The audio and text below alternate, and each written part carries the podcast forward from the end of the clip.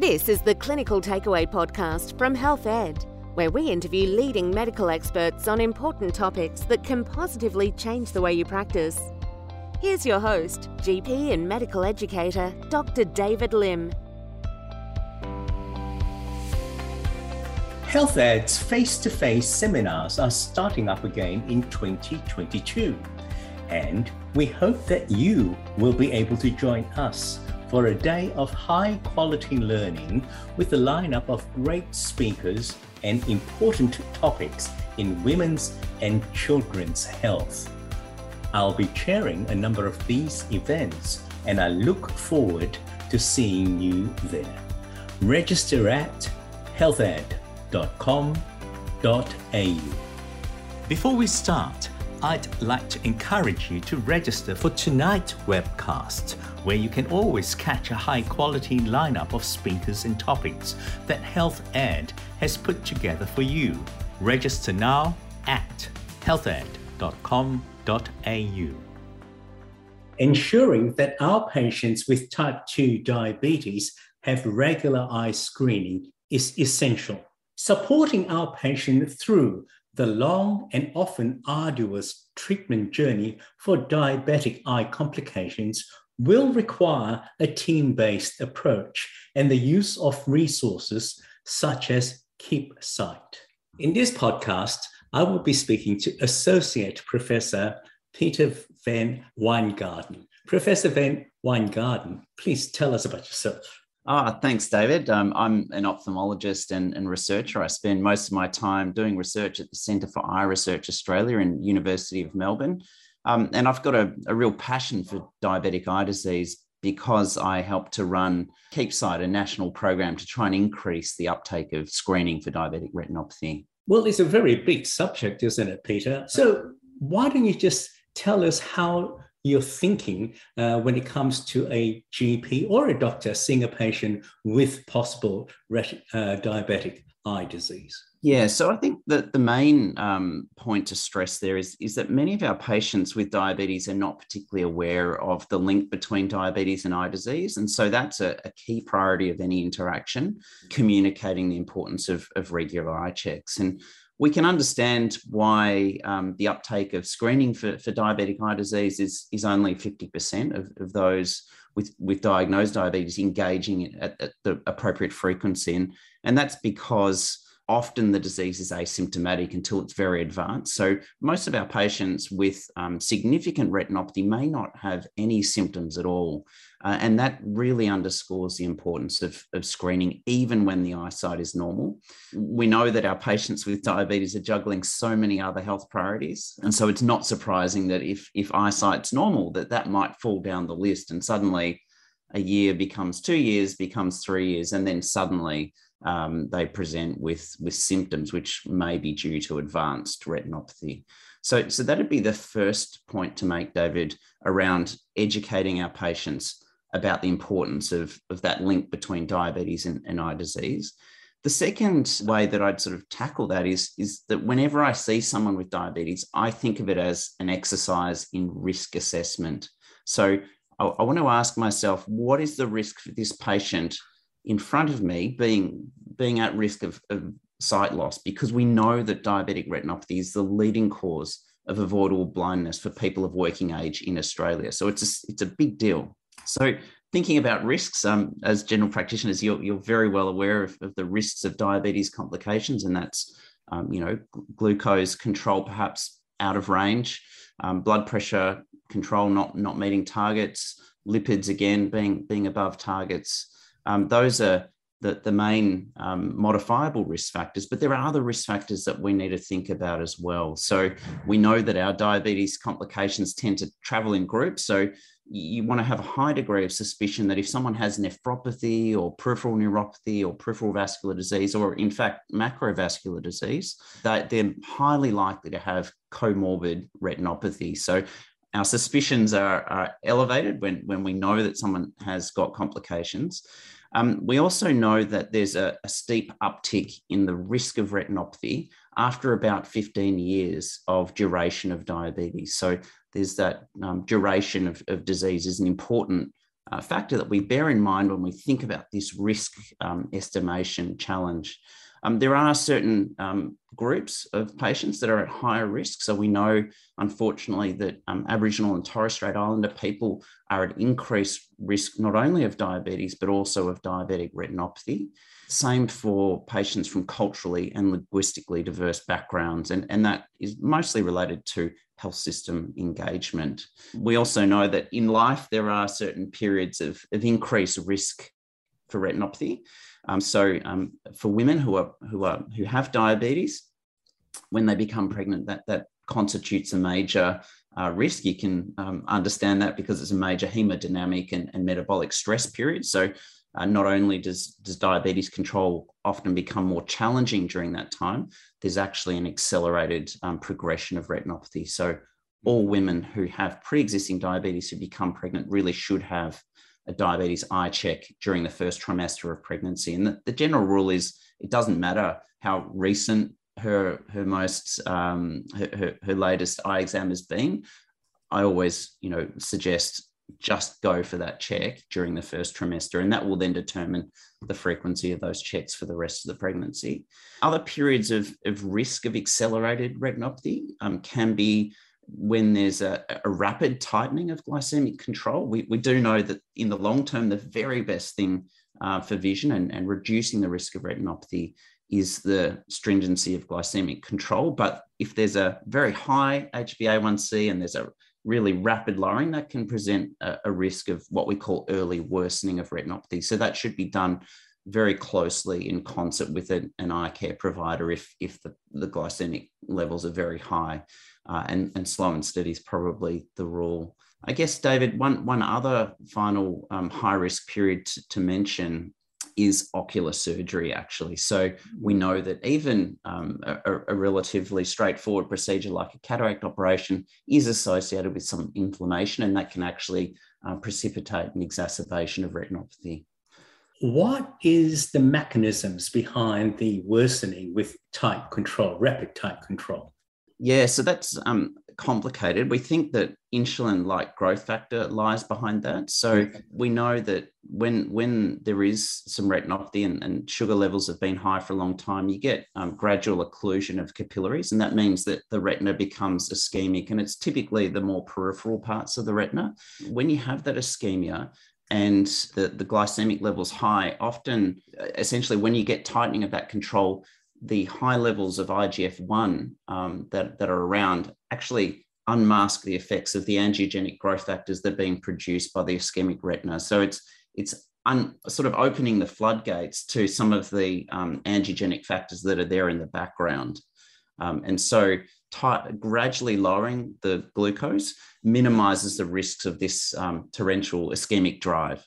That still sounds a little bit open to interpretation, Peter. We yep. need a guide. Yeah. How rapid is rapid and how slow and steady is slow and steady? Um, so I guess it depends on on that individual patient's underlying retinopathy. So um, you know, rapid control in someone with existing severe non-proliferative disease is highly likely to lead to progression to proliferative disease and macular edema. Those are the two sort of aspects of diabetic eye disease we always think about, the retinopathy and then the maculopathy.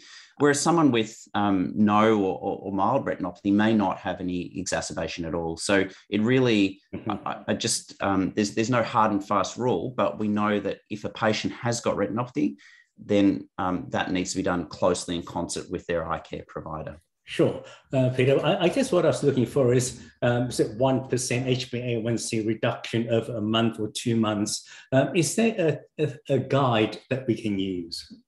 Yeah, look, I think that's that's reasonable, um, and we can um, safeguard things for our patients who are on the cusp of needing therapy by, um, you know, timing the, the, their treatment in accordance with their their tightening of control. I think the the key message there, David, is is that tighten control is absolutely the best thing that we can do to reduce the risk for our patients. But we may just temporize our approach in patients who have existing untreated retinopathy. The risk is far lower if they've had, for instance, um, laser treatment, panretinal photocoagulation for proliferative disease, because that's a bit of a safeguard, or if they're on um, treatment at the moment. But again, close correspondence with the, the eye care provider is really key. How does ocular surgery for cataract extraction affect the retina? Yeah, although um, modern cataract surgery is, is relatively um, minimally invasive, it does um, precipitate some inflammation. So you'll know that, that most of your patients who have cataract surgery go on some topical steroids for a short while post-operatively, and that's to quell that, that inflammation that occurs inflammation happens to be a significant driver of diabetic retinopathy. Mm-hmm. It leads to um, vascular dysfunction and, and, leakage. And so, before the, the sort of modern era of, of therapeutics with injected anti angiogenic um, compounds, um, this was a really problematic um, thing for people with diabetes because uh, we would have to use very intensive anti-inflammatory treatments. Mm-hmm. Um, nowadays, we have the luxury of, of these anti-VEGF agents. And so anyone with macular edema or a past history of that can have an injection of that at the time of cataract surgery to minimize the risk of, of macular edema postoperatively. Now, Peter, you did mention screening. There are all manners of screening, aren't there? Yeah, Snellen chart, uh, a quick look in the back of the eye with the room still bright. How minimal should the screening be to be adequate? Yeah, that's a great question, David. So I think at a bare minimum, there should be a, a, formal assessment of distance visual acuity. So Snellen chart with the distance correction on one eye at a time. And the threshold there is, is the driving threshold. So if someone's got vision poorer than 612 um, in one eye, then that should really precipitate a referral to an optometrist for a, you know, a more thorough assessment. So visual acuity is, is absolutely essential.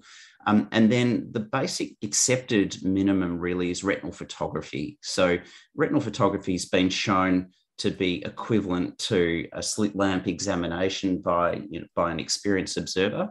The days of ophthalmoscopy being sufficient for, for diabetic retinopathy screening are largely behind us. Um, you can think of ophthalmoscopy as, as really looking at, at a big scene through a keyhole. You can get little snippets, but it's very hard to get a comprehensive view. So um, many GPs will, will have some experience with slit lamps, and if they feel comfortable, you know, with a slit lamp examination, that's great as an accompaniment to a photo. But I think a photo is, is a minimum requirement, and, and that's also a great means of documenting the current state of affairs so that then you can see if there's progress at the next eye check. You know, I'm just going to put before you a um, hypothetical. Uh, this is a patient who is, um, say, 47, has had diabetes for uh, 15 years, is asymptomatic, but, you know, they've missed a couple of um, previous screening. You send the patient off, and now the report comes back. And now this is the hypothetical one that tells you there's non proliferative background retinopathy. We'll deal with that first. Tell me how you're thinking, or how should a GP be thinking about this and how we should progress? Yeah, so um, I'd be thinking about that in two ways one about the eye, and two about other diabetes complications, because the eye really is, or the retina really is, a window into um, systemic complications. We get this rare insight. It's the only end organ that we can directly observe and see the neurological and vascular consequences of diabetes. So you're getting this really valuable information that's telling you that this patient um, may well be at risk of nephropathy, neuropathy, and, and the other complications. So that, that's really a critical piece in the overall thinking about the management of your patient. The second is, is around the level of retinopathy. And, you know, if we look at, at any group of people with diabetes, um, you know, if we just took a sample um, on the street and, and looked at the retina, we would find retinopathy present in about a third of, of those individuals. So it's, it's quite common to have some degree of, of diabetic retinopathy. And for most people, that progresses quite slowly. But again, it comes back to that risk estimation and understanding change over time as well. So that's one of the other important aspects of screening is we get an idea of trajectory for an individual because some people can progress quite rapidly from minimal retinopathy to, to advanced stages. So it's all, all about that risk assessment. Uh, at 47, this patient's quite young. Um, and so it's time to have a, an important review of, of overall diabetes management and some counselling about you know making sure that we're we're continuing to engage in, in eye checks to make sure that we're not missing progression. You mentioned that it's a window into all sorts of um, vascular complications. to what extent do we check for not just um, uh, nephropathy, that's easy. We do a um, microalbumin check and ACR. But what about neuropathy? Uh, how hard do we go looking for that? And even though he's 47 with diabetes for so long, do we even consider that we might need to check the heart? If not now, then when? Um, yeah, I, so I mean, just to, to divide that up into into its component parts. So the links between retinal neuropathy and peripheral neuropathy are, are, not direct, but we know that if someone's getting retinal nerve fiber layer loss, then that they are likely to be at higher risk of, of neuropathy. So again, it, although it, it is hard to objectively assess peripheral neuropathy clinically, it, it's part of that comprehensive management. So um, I'd, I'd, be recommending that in any patient, you know, with 15 years duration of diabetes in any event, and perhaps, you know, the appropriate podiatry referrals. In, in terms of cardiovascular disease risk, we know that there are strong associations at a population level between retinal vascular calibers and risks of um, cardiovascular disease. So again, the window, the, the eye really is a window into, into risk.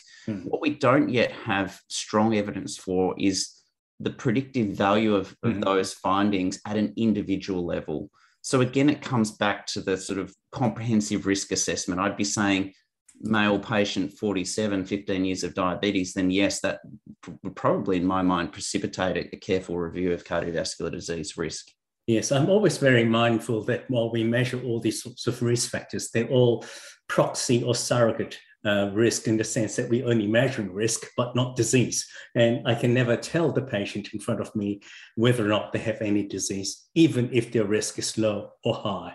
Yes, absolutely. And they're an individual. And that's, you know, it comes back to the importance of considering the whole picture, taking a good history, finding out if there's a strong family history of cardiovascular disease and the like. But uh, again, that's your domain as general practitioners far more than it is mine. Now, you've mentioned the three, um, if you like, the triad. So, in this patient, glycemic control, blood pressure getting to targets, and making sure the lipids are at targets are important. Are there anything else we should be thinking about in a patient with non proliferative retinopathy? Yeah, so one thing um, that has been shown in, in a couple of large studies to have some potential benefit in people with type 2 diabetes with, with some mild to moderate retinopathy is, is fenofibrate. So fenofibrate can slow progression to laser treatment in a subset of patients with moderate non-proliferative diabetic retinopathy. So that's something that you could consider as an adjunct to the existing uh, lipid management. Um, so the effect is thought to be independent of its effect on lipids, that the, the actual mechanisms are not fully understood, but there may be some benefit in that. Uh, any other agents we should consider? We, we know that some of the newer agents for type 2 may well have um, renoprotective effects and, and cardioprotective effects. Mm-hmm. There is some evidence that they may also be protective for retinopathy. The, the, there are still further analyses of those um, pivotal trials underway. So again, it's around my, my, stance is really it's around optimizing glycemic control through whatever means is best mm-hmm. for that patient. But there may be some agents that have some direct retinoprotective effects. Looking at that and understanding that, uh, again, the ACEs and ARBs uh, have the track record for uh, nephropathy, um, would they be your drug of choice for hypertension? Oh, they're, they're excellent for, for retina. So, yes, they would be. Right. Now, Peter, uh, let's just say that patient is now sitting in front of you with the results, and the results are actually not good and vision is being impaired and there's significant bleeding now. What should GPs do in terms of assessing the need and how to move forwards to the next steps?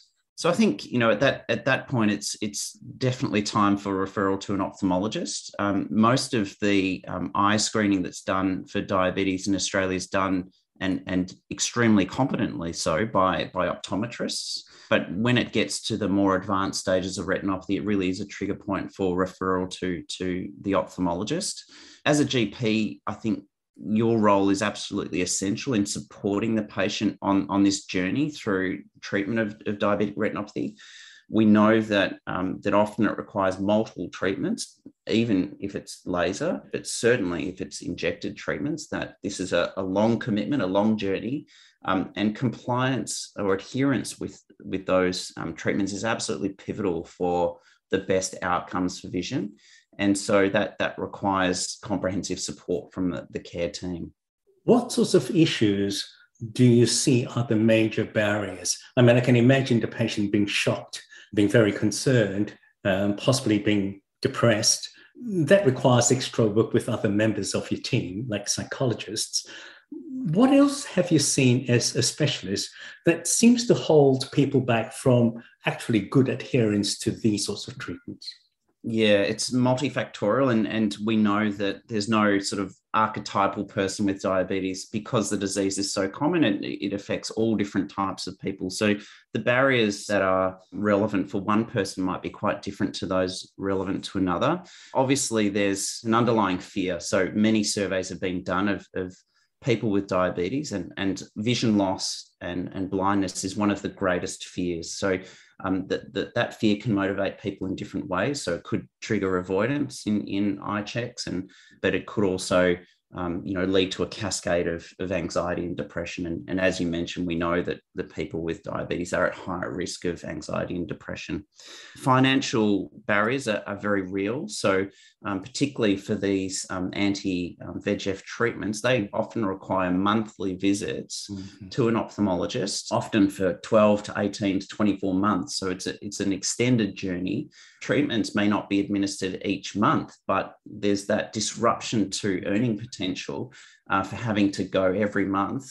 And there's some uncertainty around whether or not an injection is going to be required this month or not. And that can often lead to some um, psychological stress as well. But the, the financial barriers are real, um, mm. disruptions to earnings. There may be some out of pocket costs. And so there's always a case for encouraging your patients to have a discussion with their ophthalmologist if the actual costs of the procedure are, a barrier because many ophthalmologists will bulk bill for patients who are who have um, challenging financial circumstances. Um, so we've talked about costs, some of the psychological barriers. Um, there's also that dependency of, of needing to be accompanied to the, the clinic visit to the optom- ophthalmologist by a, a, loved one or, or a mm-hmm. carer, and that, that can often be challenging. And then there's, of course, access because not everyone lives close to their ophthalmologist um, and, and that can be a significant concern as well. So, Peter, we, we're talking about treatment and the costs. What are currently the most effective treatments for patients with very significant diabetic uh, retinopathy? Yes, so whenever we make an assessment of, of diabetic eye disease, um, we divide it into sort of two key classes. And this is a key clinical question whenever you're looking at a, at a retina or retinal photograph is what is the level of retinopathy and what is the level of um, maculopathy or is there any macular edema? So I'll, I'll discuss each of those in turn because they have slightly different approaches to management. So the treatment sort of threshold for um, diabetic retinopathy is really when there are new vessels growing from the retina, so neovascularization. Because what happens over time in diabetes is the very fine vessels, the capillaries of the retina, get occluded, and then parts of the retina are starved of oxygen and nutrients. And so, as a compensatory response, there's an increased production of angiogenic growth factors, growth factors that cause new blood vessels to form. Unfortunately, they don't form in a in an adaptive way. They they form a bit like weeds growing from the surface of the retina. They project out into the vitreous, which is a fluid medium. And so you can think of those very fragile vessels growing out from the retinal surface. They're very um, prone to being um, torn as the vitreous moves around and then causing hemorrhage into the, into the vitreous. So neovascularization is associated with high risk vitreous hemorrhage, which can cause complete loss of vision, usually temporary but it also is accompanied by the proliferation of fibrous tissue. And that fibrous tissue, as it matures, contracts and it pulls on the retina and lifts it away from the, the back wall of the eye. So we get what, what's called tractional retinal detachment. Mm-hmm. So that's why um, neovascularization really is the trigger point for treatment. The tried and tested um, treatment for proliferative diabetic retinopathy is laser treatment, and that's pan retinal photocoagulation. Um, that is involves uh, essentially ablation of small parts of the retina, the peripheral retina, and it's done using a laser with a, a, glass contact lens, which is placed on the surface of the eye to sort of stabilize the eye, but also to focus the laser. And between 1,000 and 2,000 laser spots are applied to the mid peripheral retina. That's usually done over a few sessions because doing it in one session can cause some inflammation in the eye. And we've already heard earlier in the podcast that inflammation can exacerbate macular edema. So it's usually two to four sessions. Usually it's tolerated quite well by our patients, but the laser can be a little bit painful at times. Certain areas of the retina may be more painful than, than others. So it really is a case of working with the patient through that treatment. And, and that treatment causes a reduction in low light vision. So it is an important part of our counselling that, that ablating part of the peripheral retina will mean that low light vision is reduced. Um, it can result in some reduction in sensitivity of the peripheral visual field. So if we get on a, a, you know a visual field assessment like we would do for our patients with glaucoma, we can see a significant reduction in sensitivity. But those costs are relatively small versus not treating. We know that the risk of severe vision loss and blindness is reduced by 50% at five years.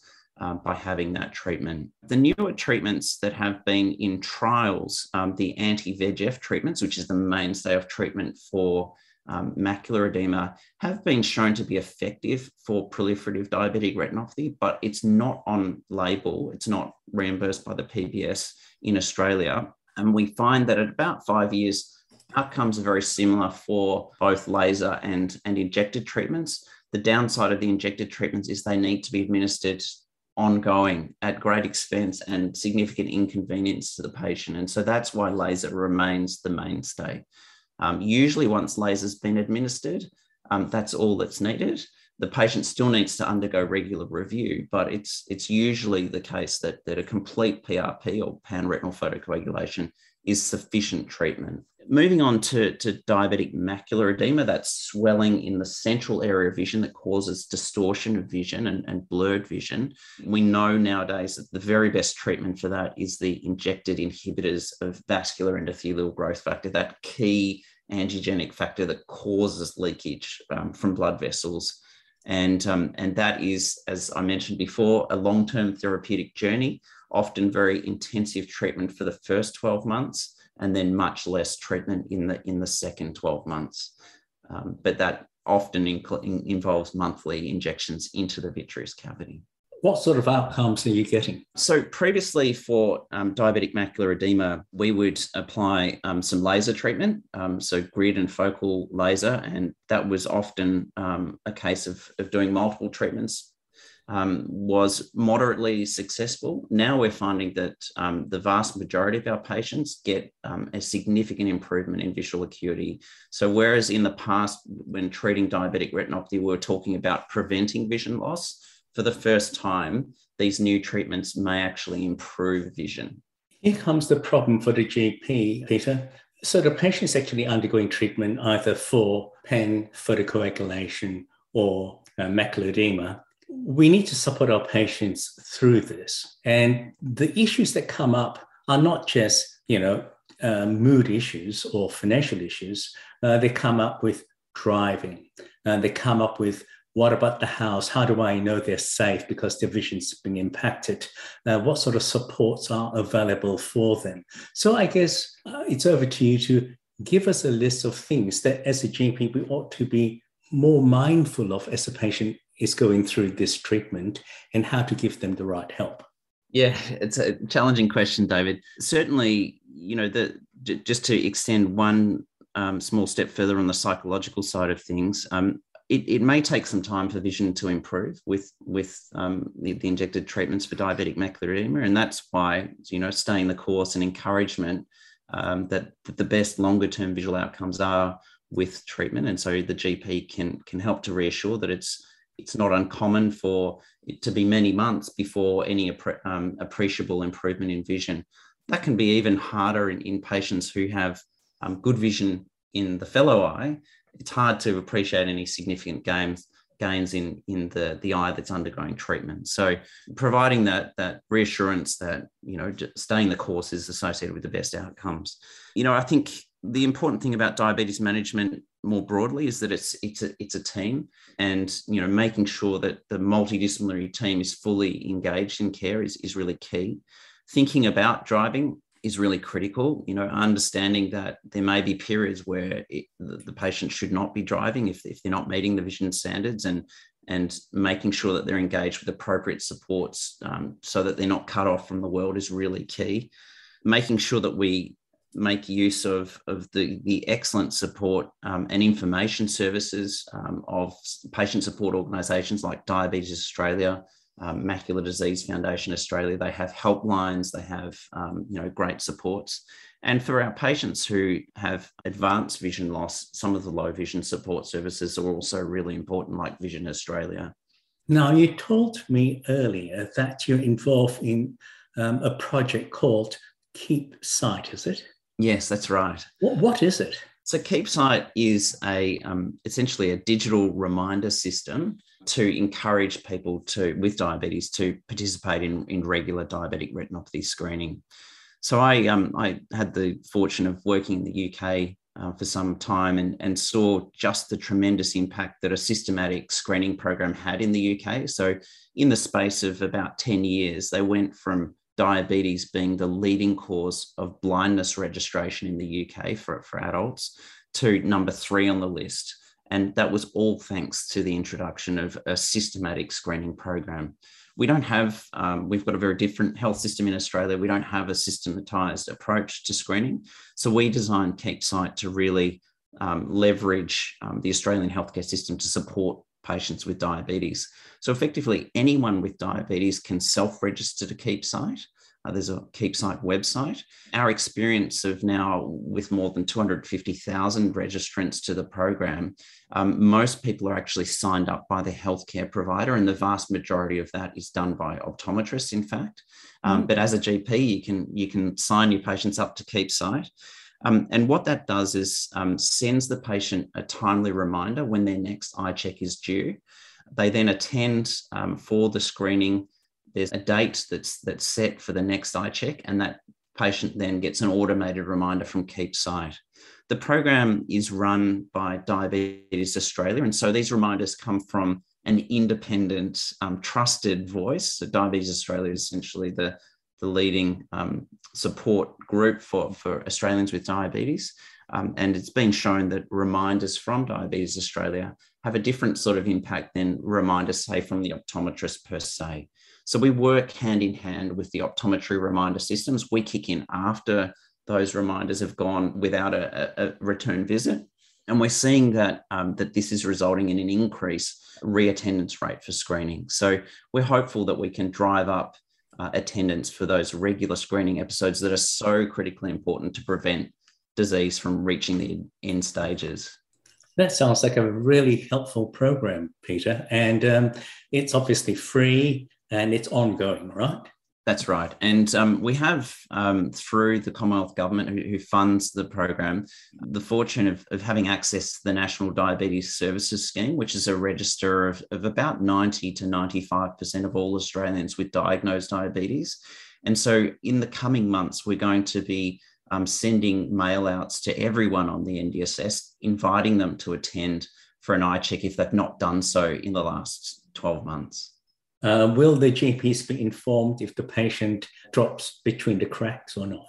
Um, so that is, I guess, the next stage in deployment of the program. We're really keen to integrate KeepSight with um, GP uh, electronic medical records to make it as, as automated as possible and to synchronize those reminders. So that's uh, very much a watch this space. The primary um, objective, objective in, in the first two years of the program have really been integrating KeepSight into the electronic medical record of every optometry provider in the country. And we're, we're doing very well there. We've got about 70% of all optometrists around the country signed up and, and um, with electronic medical record integration. And we're now starting to see a significant uptick in, in the number of registrants we have. Well, thank you for telling us about it, Peter. I think it's going to be really helpful for patients and, and also for GPs because sometimes we do forget uh, because our time is precious and there are too many demands on us, uh, and any help is appreciated. So, Peter, as we come to the end, I just wonder what are some of your key messages to our listeners?